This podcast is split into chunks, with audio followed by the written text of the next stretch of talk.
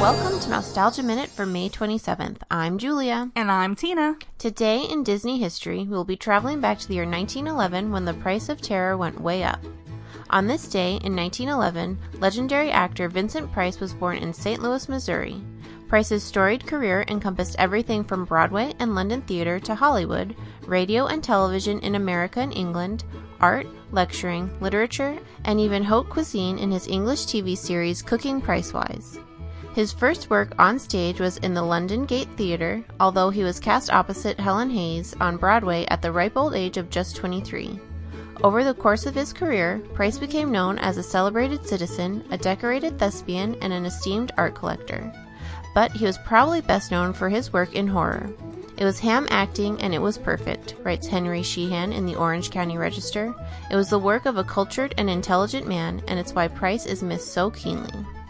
In nineteen eighty-six, Price culminated his life as a horror actor by voicing the character of Professor Radican in Disney's The Great Mouse Detective, a role he claimed to be one of his favorites from throughout his career, though this odious role owes a lot to a career filled with horror highlights, including classic films like Tower of London, House of Wax, and films based on works by Edgar Allan Poe, such as House of Usher and The Pit and the Pendulum. He was the last of the old-time breed of horror actors in the same class as Boris, Bella, and Lon, said Bill Leibowitz, owner of Golden Apple Comics, in an interview with the Orange County Register.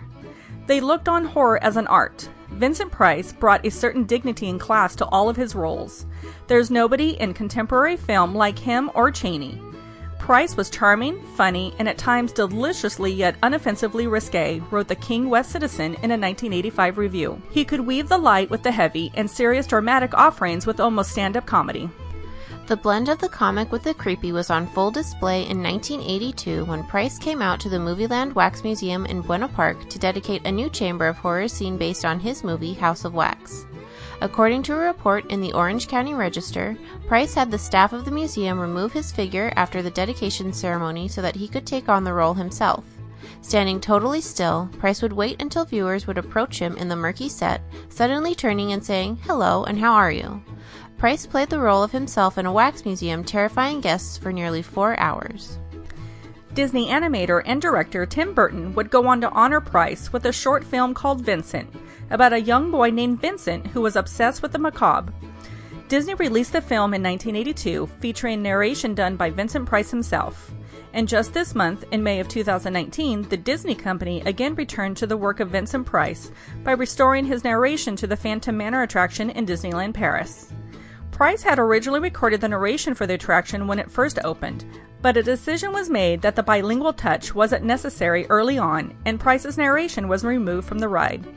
But a major renovation led to the restoration of Price's narration, now delivered in both English and French, and Price's latest contribution to the world of horror has been salvaged for a new generation of terror enthusiasts.